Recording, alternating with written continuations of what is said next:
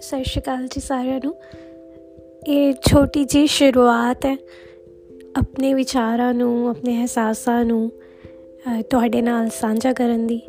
ਸ਼ਾਇਦ ਇੱਕ ਸ਼ਾਇਰ ਜ਼ਿੰਦਗੀ ਪਰ ਇੱਕ ਹਿਡਨ ਜੇ ਮੋੜ 'ਚ ਰਹਿੰਦਾ ਹੈ ਕਿਉਂਕਿ ਬਹੁਤ ਸੈਂਸਿਟਿਵ ਹੁੰਦਾ।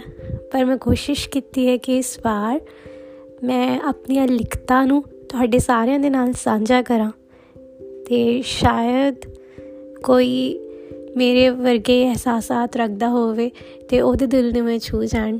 ਬਸ ਇਸੇ ਉਮੀਦ ਦੇ ਨਾਲ ਤੁਹਾਡੇ ਨਾਲ ਸਾਂਝਾ ਕਰ ਰਹੀ ਹਾਂ। ਆਪਣੀਆਂ ਲਿਖਤਾਂ ਨੂੰ। ਧੰਨਵਾਦ।